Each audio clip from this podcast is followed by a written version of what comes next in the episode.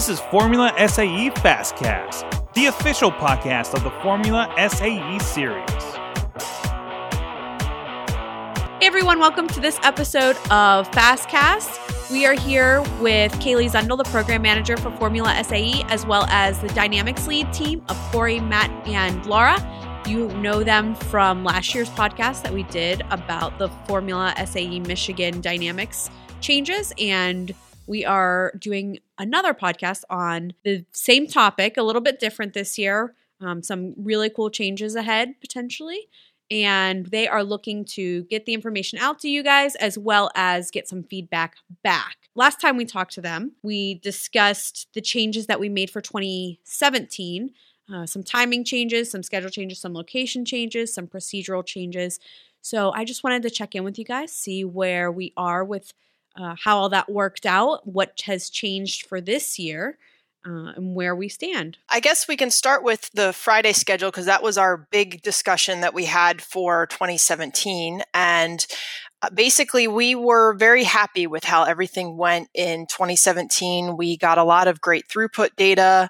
It seemed that the teams did a nice job balancing going to the events throughout the day. We were a little nervous that everyone would wait until four o'clock Friday afternoon to try and hit up all three events. And luckily, most teams did not. Uh, there, that was a good move on their part. Uh, it did also help that we had relatively good weather and kind of didn't incentivize going at any particular time during the day.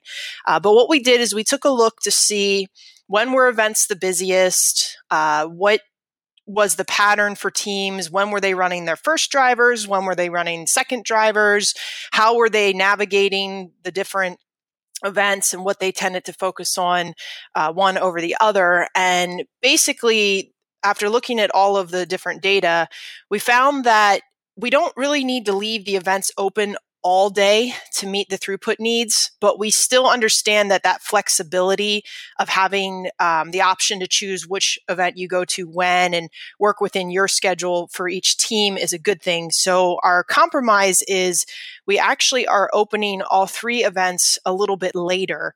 We tend to see that at nine o'clock, not many people are interested in running. Uh, usually we have about two to three teams that are ready to go, and then we have nothing for 30 to 40 minutes. So we're going to start all the events uh, um, either at 10 o'clock or for autocross, it starts at 1030 and then run them until 5 p.m. Uh, we are going to leave skid pad open during lunch again. That was a good enabler to keep things moving, and we found we were able to run it on a smaller crew to allow most of the volunteers to take lunch together. So we're going to continue to do that, but there will be a lunch break for acceleration and autocross at different times. So definitely look for the posted schedule for what we came up with. And we will obviously continue to monitor the data from this year and then going forward and make adjustments as we see fit. Uh, but we anticipate as long as the teams continue to work with us and, and plan to go to the events throughout the day, not wait until last minute, that this should be a good fit for everyone. I'm sure teams will be happy to hear that. uh, that we have chosen to keep the events open um, for the majority of the day. That's a direct result of um, this team that is on this podcast finding the right blend of keeping the volunteers safe and happy as well as finding something that works for the team. So kudos to all of you guys for making that happen. And uh, a big thank you, I guess, to the teams for actually following through and not waiting all till the end of the day, which was a big fear. So Two years ago, we changed the location of acceleration. This year, there's going to be another location change. Yeah, so Laura and Matt um, and Corey will talk about the the big change that's going to be in endurance here, but uh, that change does affect practice, but only for the Saturday in which endurance takes place. Practice will remain out on the track um, in its previous location for Thursday and Friday, but on Saturday we will actually relocate it um, to the front of the track uh, at the very end of where acceleration would end. Um, and that's just mostly so the students still have a chance to go and scrub their tires and, and get on track a little bit. It won't be as as full and as fun as the current practice um, track that they will experience on Thursday and Friday, but it will still serve its purpose. Um, and one thing that's actually kind of nice for the students is that fuel station's right there, so it will be less of a push for them. So let's get right into the the big change for 2018, which is an expansion of the endurance course. First, does this affect autocross? And then I guess we can talk about how it's going to affect endurance. It doesn't affect autocross at all, um, being that operates on Friday. So that track will remain similar to in the past years. Correct.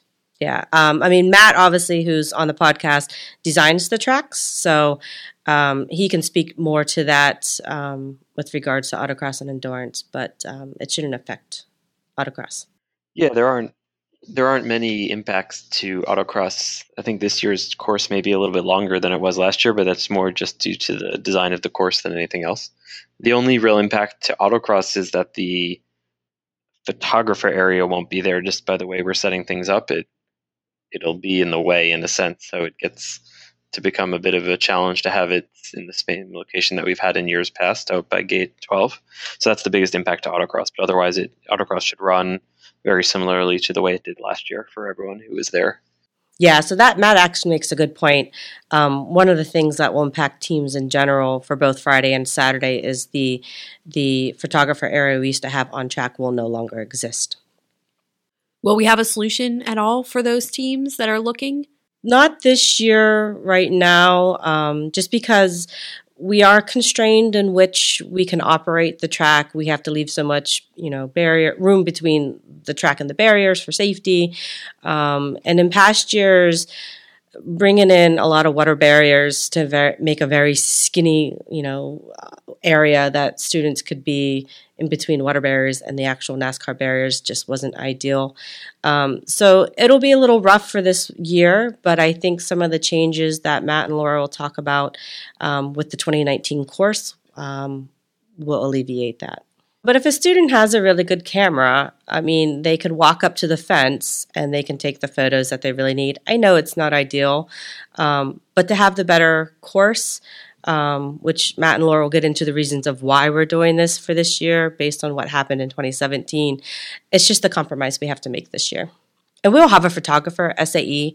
Um, we'll have a photographer on on site. Um, we've actually had him for the last two years. Um, it's just, and we just need to do a better job at making those photos available, you know, out for the public.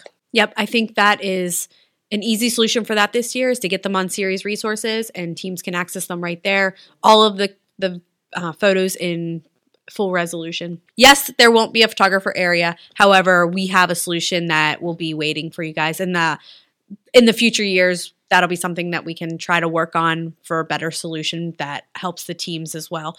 Okay, so let's get into the the official the why. So we talked a little bit about that the endurance track is expanding. Do you want to go into more details about that specifically? So last year we had a record number of teams. I forget the exact number, but it's more than ever, and uh, not only registered but also uh, were able to qualify for endurance and then also finished endurance. So it was just a record year uh, number wise. And then we had amazing weather. It was gorgeous and beautiful and and a really good time to be out all day. Um, everybody was pretty happy about that too. And we didn't have any breakdowns. We didn't have any fires. We didn't have any oil spills. We didn't have any real time consuming issues where the track was down for any significant period of time. So you put all those three things together and you think about the fact that we started uh, at our normal time and we didn't finish till like 5.15 5.30 and you and and knowing that this coming year one of those things isn't going to happen. Either we're going to have bad weather or we're going to have even more cars get uh, get in or whatever. As as the progression has been every year we've gotten more and more cars qualify for endurance. So we're, we're running into a a constraint wall of time and resources and such. So in order to alleviate that we're going to extend the track down into the practice area, making the track, I don't know, 20, 25% longer. And instead of running say seven cars at a time on track, we'll have maybe nine or 10. So that should reduce the amount of time it takes during the day and give us a little bit of leeway on uh, if we have an oil spill or a fire or whatever. You know, and one thing we had talked about, Corey, right, is one way to solve that constraint was obviously to have fewer cars register for the event, but we didn't like that answer. We thought that was you know unfair to all the folks who had worked up until October and were trying to get into the Michigan event. So we wanted to keep that number of registration slots similar to years past, as opposed to just reducing the problem that way. We wanted to try to find a way to just increase our capacity. You know, Corey mentioned that we're lengthening the track, so I think it's probably actually going to be more like each individual lap will probably be something more like 60% longer, if not more than that. I think my rough calculation said we'd probably have 12 or 14 laps as opposed to 20 or 22. So the you know, length of a lap will be a lot longer than it has been in the past. But we think by doing that, we can we can get a lot more cars on the track at any one time, as Corey mentioned. So I think the biggest changes will be that you know, every driver will drive a lot fewer laps, but have a little more variety in the course. And I think one of the things that we liked about going into the turn two practice, where we run practice uh, during the rest of the week, is that it's a little wider down there actually. So normally we have I don't know it's 180 ish feet of area from where the the banking starts until we go to the inner wall. You know that we then try to stay away from. As we get out into turn two, it gets a little bit wider. You know, closer to 200 workable feet that we can actually use. So we we actually had the ability to add a few more features that I would say point us perpendicular to the normal direction of traffic as opposed to straight there and straight back, which we find a little bit repetitive. And we can imagine not wanting to drive 11 or 12 laps in a row uh, as an individual. So that's part of one of you know one of the reasons we liked this as an option for the change. And then last, we thought it would also be fun out there because the banking is pretty wide to to use some of that as well. So you will find probably one or two course features that make sure that everyone has a enough ground clearance and a suspension that is able to uh, go up and down on some of the banking. We, are not going to try to take it into a way where it's particularly aggressive, but we think it's worth having some use of that area since it is a different type of dynamic obstacle. That option that we'll use on the banking, uh, it'll have it'll be an option. Uh, there will be it'll the course will be set up in such a way that you can take a tight line and avoid the banking, or you can take a, a wider line, wider, faster line, uh, faster in speed, not necessarily in time. Uh, it depends on your car. It's up to you. That's that's sort of the beauty of how we're going to set up uh, these features. Is that you'll be able to choose what works best for your car and your driver, and uh, you know the longer uh, line might be faster, but it'll go up onto the banking. So you'll need some ground clearance, perhaps, to make that transition onto the banking. So the teams with uh, really, really low uh, wings and such uh, might not want to take that line, but they might want to take the really uh, tight line, which stays off the banking, but you got to take a tighter turn, so you go slower. Um, so it's it's gonna you'll have your own internal team debates. It'll be uh, a good time in the pits uh, talking about what you want to do. So, with mentioning that, um, because that's obviously going to be something completely new to our students, um, as we've not had that kind of availability, and with with I know with the large changeover that's going to take place on um, Friday night. Typically, we tear down autocross and go right into building the endurance event. We had talked internally in our our discussions about the course walk is not going to be available that Friday evening. I I think that we are going to have one Friday evening. It's Thursday evening for autocross that we're not going to have. We're not going to have the Thursday uh, afternoon or evening um, walk for autocross. Uh, we're trying to make two things. We don't have time, and and secondly, um, we want to make it more like your traditional autocross at your local uh, in your local area, where you show up in the morning, you walk, and then you drive it uh, within a couple hours. You don't have overnight to think about it. Um, it's it's sort of a driver skill of evaluating it quickly, determining what you're going to do, and driving it. Um, endurance, correct me, Matt and Laura, if I'm wrong, but I thought we were going to have that on Friday evening. It might be a little later than normal, but it will happen. We're going to try our best. The problem is, is because we're getting into the area where practice was, we have a lot of water barriers we have to break down. There is going to be the wall that they create for safety by the practice area, and we all know that the barrier walls are the hardest to break down and move. Um, so the plan is to uh, move as fast as we can, all hands on deck and really push it. But at the end of the day, there's only so many forklifts, forklift drivers, and those things are what take the most time.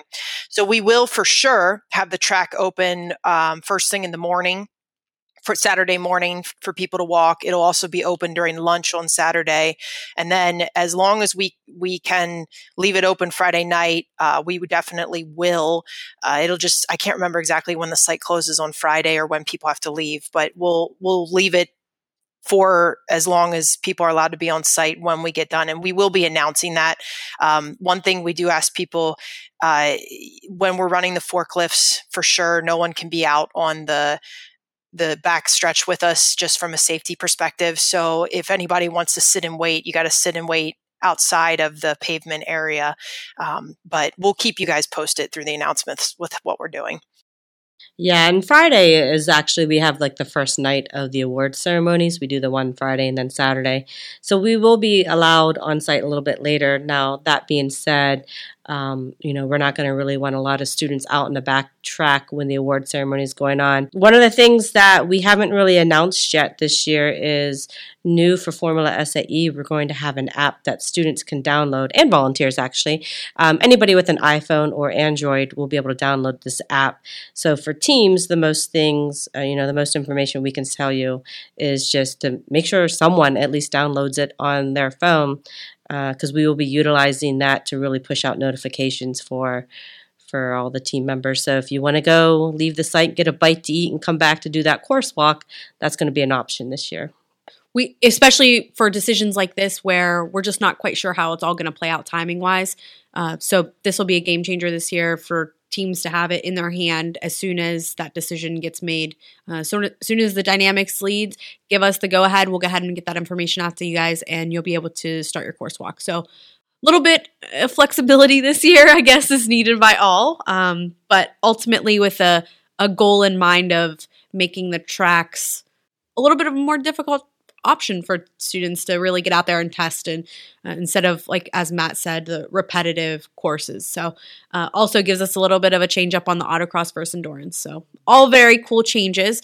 And this has the potential to be an in between step as i understand it uh, do we want to talk a little bit about that today yeah so i just want to step in real quick and and give you know major accolades to the team that's on this podcast. Laura and Matt and Corey every year sit down and they spend hours going through the data and everything, trying to give the students the best experience. Um, and you know, last year they made great headway with expanding all the Friday dynamic events. This year, um, you know, we did it again, and they really exercised different options. And although we were all probably more excited for the 2019 option, um, logistically, we knew we had to put this little transition period in there. But the amount of work that they do is just amazing. So you know and, and i'd like to say they do it all for the students right? But the volunteers obviously um, you know they get bored of the same track from time to time too. So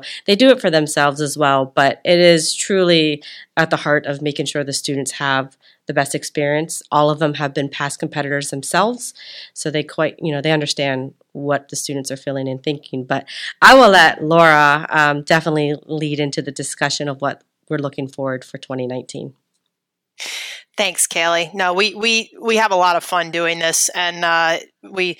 I'd like to think we do it all for the students too, but yeah, I have an attention span of a gnat, so I usually get bored a little bit in uh, with doing the same thing over and over again. And I'd like to think the students do too, even those who only compete with us a couple years. It's nice to change it up a little bit now and then. Um, so when we ran into our problem with capacity, that we had, as Corey described, a perfect year, quote unquote, in 2017. And we started on time and we ended about when we expected to. So that we realized that was an alarm saying, uh oh, what happens if we do have an issue? So we looked at how do we increase the throughput of the event to allow us to continue to accept the same number of teams. And one of the things we looked into was moving into the infield course at MIS. Uh, the infield course is run by the Lemons program. I think Chump Car goes there. I'm sure there's other groups that get together. Uh, it's it's not a bad track. In fact, Corey's actually raced on it uh, with his lem- Lemons or Chump. Corey Chump. Chump, yeah, with his Chump car, his Duster. Um, no, no. And well, actually, I, I raced with a, a friend in his BMW uh, for Chump Car a couple of years ago, and it was a it's a good track. It's interesting and fun, and you get to race from on the on the banking from three to one, which is uh, from gate fifty around to the the tunnel where the cars the car tunnel, and it, it's a fun track. Um, and and it's it's not particularly wide, but uh, it's wide enough that we should be able to make some interesting uh, course features. Yeah, so we took a look and we realized we couldn't run the the full uh, infield or the full MIS infield course that that you run in Chump Car, just because that's designed for different vehicles. It's not ideal for the Formula SAE cars. So we we took bits and pieces and we brainstormed how could we integrate some of the infield course in with different parts of the track. And we came up with two ideas we like the best. And I know uh, we're going to have a PowerPoint posted that shows both of those ideas. But essentially, one we're calling the pit road option, and then the other one is back straight. And that talks about the course feature that, that it uses. Um, we like both of these and we don't like both of these. Uh, both have their pluses and minuses. They're basically it comes down to the pit road option is probably the coolest we could do from a spectator perspective because people can get up in the grandstands you can get on top of the suites like you do when you watch acceleration um, the back straight is probably the most interesting from a course design because we'll be able to take the entire width of the pavement of the back straight to put in all different features. And if you look at our maps that we're posting, please don't think that's the actual map. That's just us throwing in some squiggly lines to kind of give you some representation that it's more than just driving straight back there. No, we already have sketched out tracks that go through both parts of the course and on lap sims against them to think about speed. So this has been a, a uh, busy year when it comes to that front. Absolutely. So, what we're looking to hopefully get some feedback from the students are what do they think about this? There's definitely, you know, the the pluses are we get something a little bit different. We extend the course, we can get more cars out on track, helping our throughput problem. And then, you know, it, it's also an opportunity to, like the pit road option, give you a new way to watch the event. You will be able to see the majority of the track from the grandstands with that option. Um, or in the back straight, it gives us the opportunity to do more than our typical slaloms and various squiggly lines uh, that that we're trying to get away from as best we can. Um, but if you choose the back straight option, the spectator area is tough because where we usually have the bleachers in looking in the infield, we would not be able to have because you can't access the middle of a hot track. That would be dangerous to try and have pedestrians moving over. So that's kind of the gist of what we're working through. And uh, I'll let Matt and Corey chime in with some more details with different things that we've done. But we're uh, we're pretty excited about this. I know it was something that was hot on my to do list, uh, but bum that we didn't get to do it for this year, but glad that we're taking the right steps to understand how to get there. We didn't want to completely surprise the students a couple months before competition with a huge tear up like this without discussing it with them first.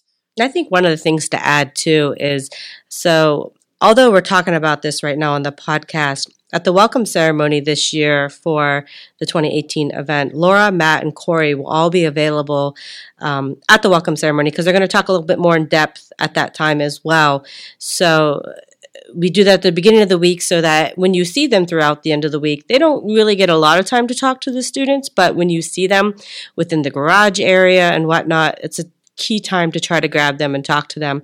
Uh, we will be sending a survey out, whether we include it in the overall event survey or, or separate survey. We haven't quite um, decided yet, make sure you're available if you're really interested in this topic because they're really looking forward to your feedback. Yeah, right. Come find us during course walks or things like that, and happy to talk it through. I think you know as we've thought about the infield course and Corey weigh in. I think one of the challenges we faced is you know it's not that wide those areas that are actually in the grass.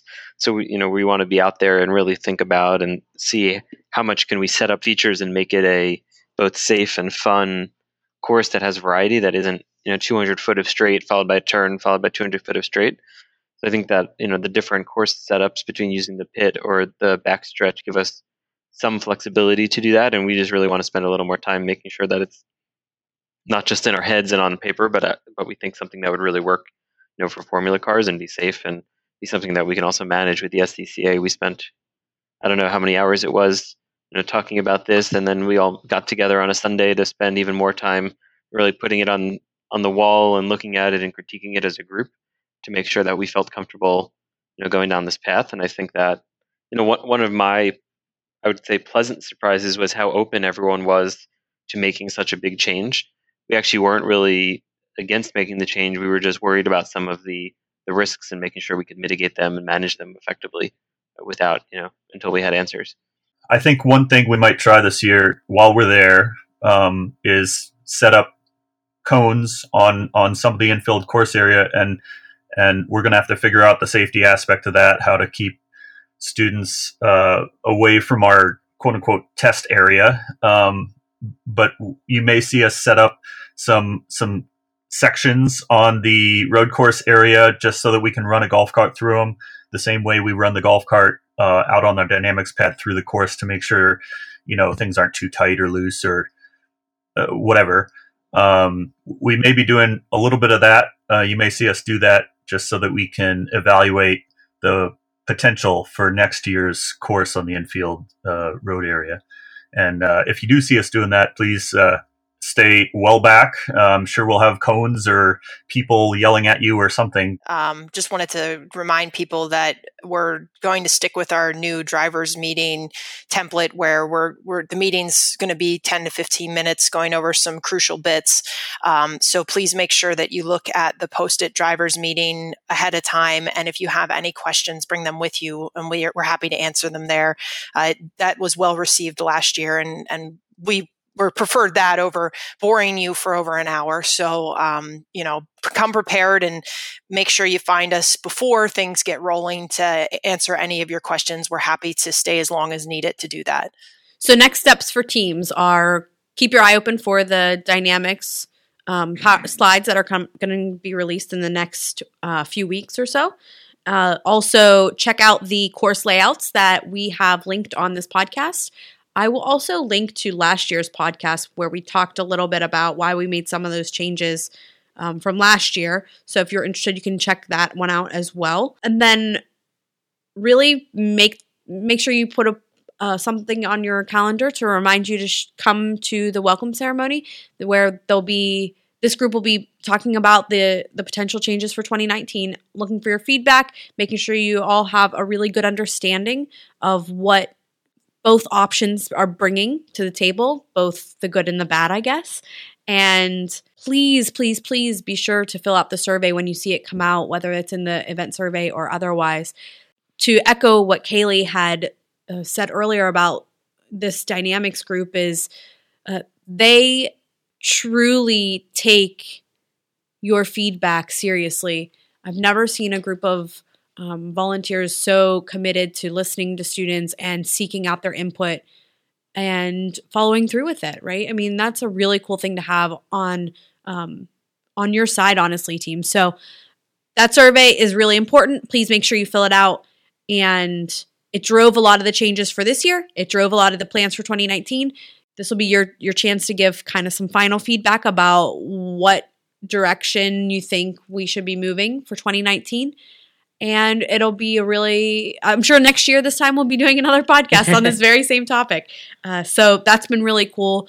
Uh, in the next coming weeks here probably about next three weeks we'll be sending out one of our final newsletters to all the participants in which pretty much everything you will need to know about attending Formula SAE Michigan will be in there for links to um, the student handbook, to the dynamic um, maps and drivers' meetings, and all the things that will be changing will be highlighted. So just make sure you read that. It helps to be prepared. Um, we think we will have a pretty fun year this year. We have a lot of new things, not just on the dynamic side, but um, experiences for students that will be available. So all that will be in in that newsletter. Uh, make sure you listen to the Formula Michigan preview podcast and download the app.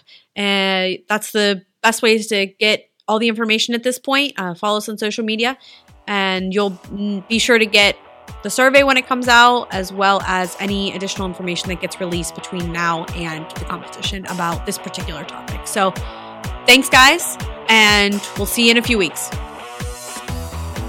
Thanks for listening to Formula SAE Fastcast. As always, we want to hear from you, so email us at formulasae at sae.org. The show notes for this episode can be found at www.fsaeonline.com. Stay safe, and we'll catch you next episode.